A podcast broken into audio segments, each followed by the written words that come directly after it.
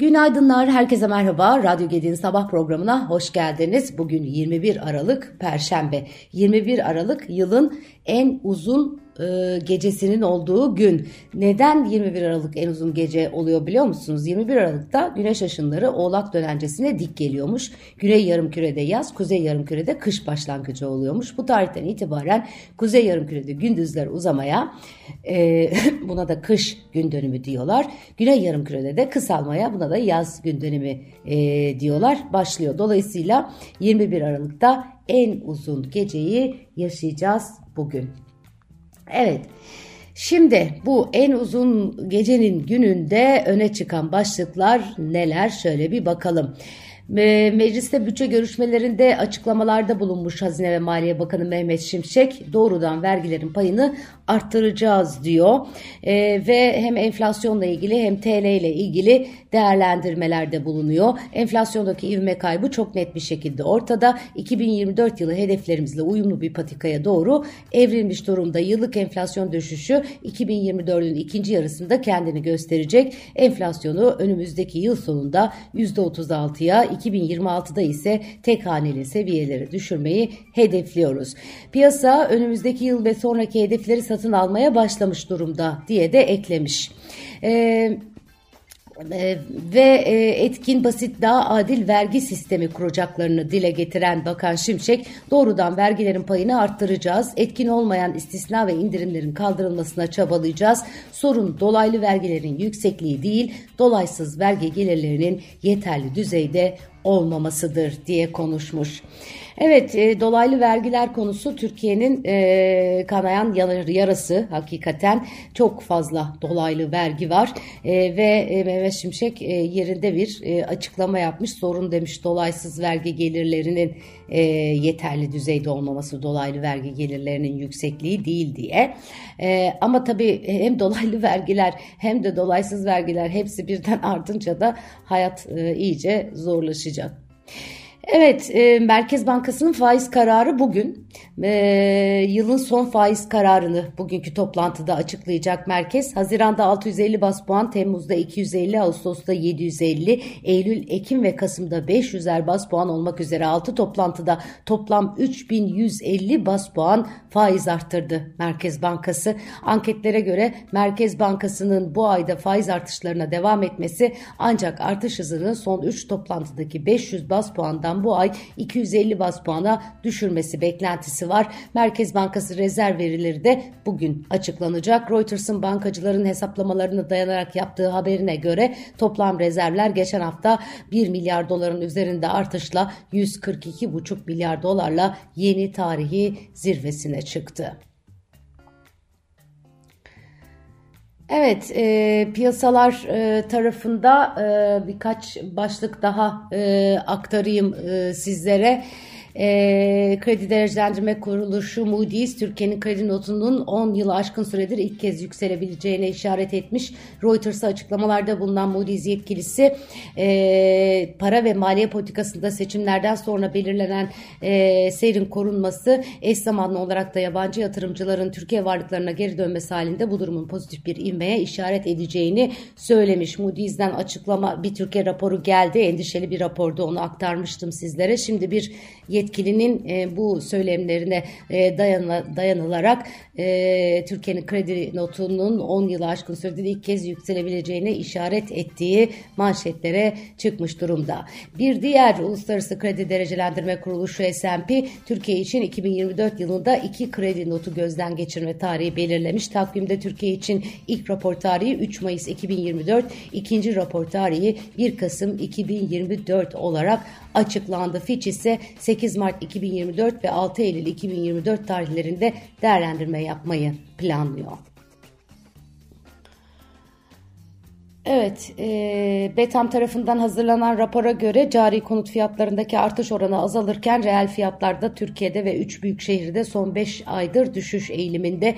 Reel fiyatlardaki yıllık artış oranı ülke genelinde %5,4'e, Ankara'da %20,1'e, İzmir'de ise %5'e geriledi. İstanbul'da yıllık reel fiyat çok uzun bir aradan sonra ilk kez %1,4 azaldı.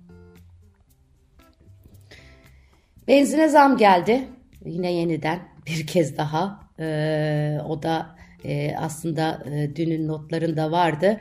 E, dün ben e, yayını yaptıktan sonra e, haberi gördüm. O yüzden size aktaramadım. Ama bugünkü notlarda da var. Benzinin litre fiyatı dünden itibaren geçerli olmak üzere 1 lira 48 kuruş yükseldi. Zambın ardından İstanbul Avrupa yakasında benzinin litresi 34,5, Ankara'da 35,17, İzmir'de 35,36, Adana'da 35,65, Bursa'da 35,25 ve Diyarbakır'da 35 lira 85 kuruşa yükseldi. E, bir bir e, e, motorun fiyatında ise bir değişikliğe gidilmemiş. Evet çalışan emekliye ikramiye tarihi belli oldu. Bu da çok konuşuluyordu biliyorsunuz. Ee, çalışan emeklilere önce verilmemişti. Sonra e, Sayın Erdoğan verilsin dedi ve bir defaya mahsus 5 bin lira ikramiye ödenmesine karar verildi. Bu ikramiye 28-29 Aralık tarihlerinde e, verilecekmiş. 5 milyona yakın çalışan 5 e, bin liralık ikramiyelerini e, alıyor olacak. Evet, e, Cumhurbaşkanlığı Kültür Sanat Büyük Ödülleri töreninde konuşan Cumhurbaşkanı Recep Tayyip Erdoğan, kültür sanat ve akademi dünyasını tek tipleştiren, baskı ve tahakküm altında tutan ideolojik kabileler gerçeğiyle bir an önce yüzleşmemiz, yüzleşmemiz gerekir demiş. Eee 15. yüzyıldan kalma bir duvar yazısında İtalya'da yapabilen istemiyor, isteyen yapamıyor, bilen yapmıyor, yapan bilmiyor ve böylece e, dünya kötüye gidiyor ifadelerinin yer aldığını anımsatmış. Diyor ki ülkemizdeki meselenin kökeninde tam da burada ifade edilen kısır döngü var. Siyasetten edebiyata, sanattan zanaata her alanda yapabilenin istemediği, bilenin yapmadığı, yapanın bilmediği garip bir tabloyla karşı karşıyayız diyor dar kadrocu ve hizipçi anlayışın yerine daha çoğulcu, daha kuşatıcı, daha özgürlükçü, daha liyakatli bir yaklaşım almadan e, hedeflerimize varamayız diye de eklemiş. Bu yıl müzikte Emel Sayın, bilimde Süleyman Uludağ, kültürde Ali Birinci, resimde İlhami Atalay, karikatürde Hasan Aycın, sinemada Sami Şekeroğlu, dijital sanatta Refik Anadol, mimaride Sinan Genim ve edebiyatta Nazan Bekiroğlu ödüle layık görüldüler Cumhurbaşkanlığı Kültür Sanat Büyük Ödülü'ne. Evet yerel seçimler yaklaşırken e, CHP ve e, İyi Parti arasındaki gelişmeler manşetlere yansıyor.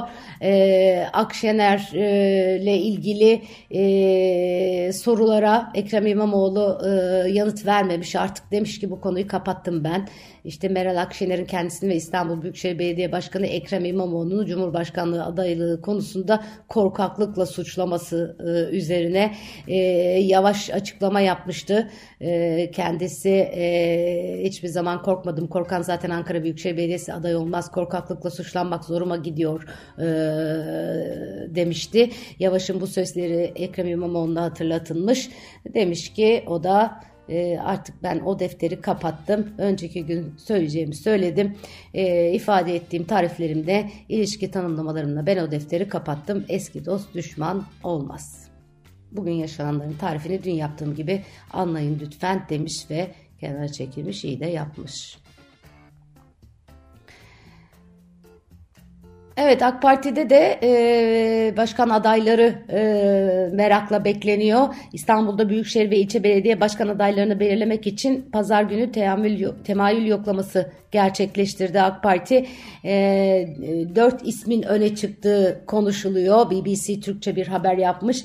AK Parti kaynaklarının verdiği bilgiye göre eski bakanlar Murat Kurum ve Adil Kara İsmailoğlu ile Fatih Belediye Başkanı Mehmet Ergün Turan ve Esenler Belediye Başkanı Tevfik Göksu bu isimler arasında.